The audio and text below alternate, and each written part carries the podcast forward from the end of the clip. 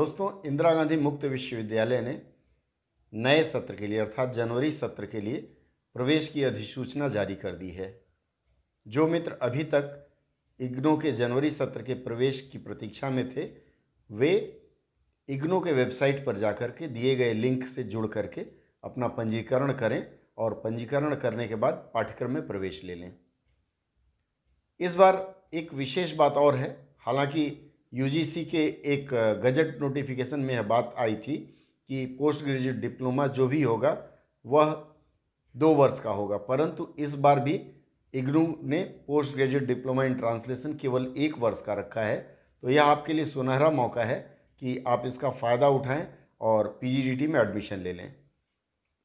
जो लोग MA में एडमिशन लेना चाहते हैं उनके लिए इग्नू ने फ़ी बढ़ा दी है। इस बार 12,000 रुपये 2 वर्ष की फ़ी होगी, अर्थात 6,000 रुपये प्रति वर्ष।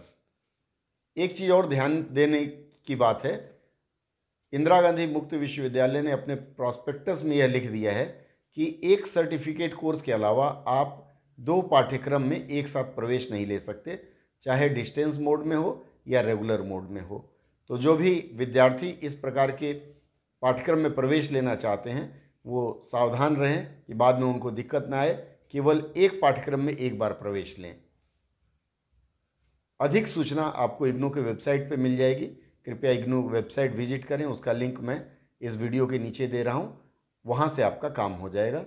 धन्यवाद।